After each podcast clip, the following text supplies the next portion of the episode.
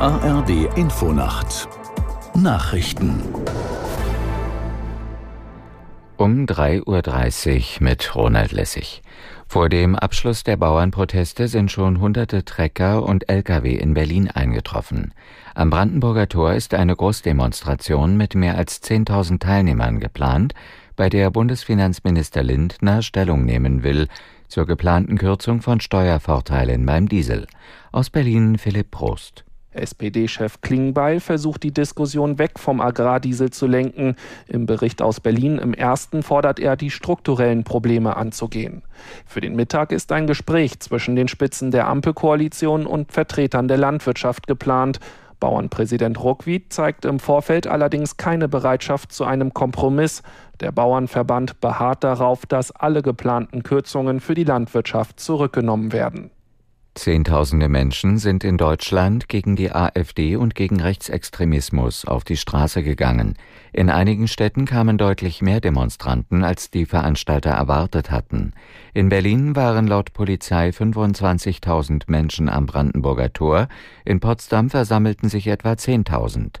Anlass ist ein Treffen von AfD-Politikern mit bekannten Rechtsextremisten, bei dem ein möglicher Deportationsplan nach einem Wahlsieg der AfD besprochen wurde. China fordert eine internationale Friedenskonferenz mit dem Ziel eines Palästinenserstaates.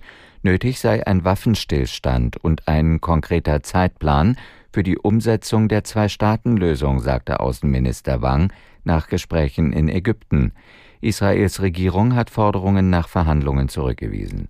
Premier Netanyahu sagte, der Krieg werde noch viele Monate dauern.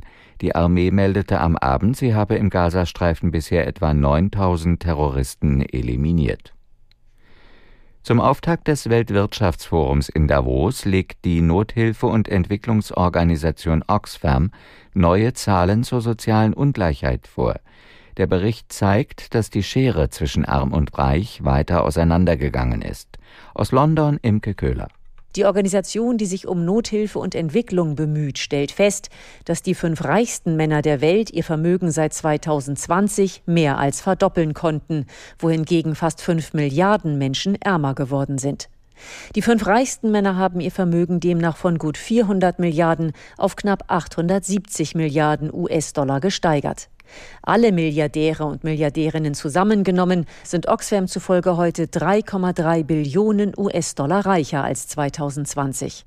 Das Wetter in Deutschland. Tagsüber wechselhaftes Schauerwetter bei minus 4 bis plus 4 Grad. Morgen meist trocken, nur im Norden einzelne Schneeschauer, minus 4 bis plus 4 Grad. Die weiteren Aussichten am Mittwoch wechselhaft mit Schauern, minus 3 bis plus 8 Grad. Am Donnerstag heiter, minus 2 bis plus 8 Grad. Das waren die Nachrichten.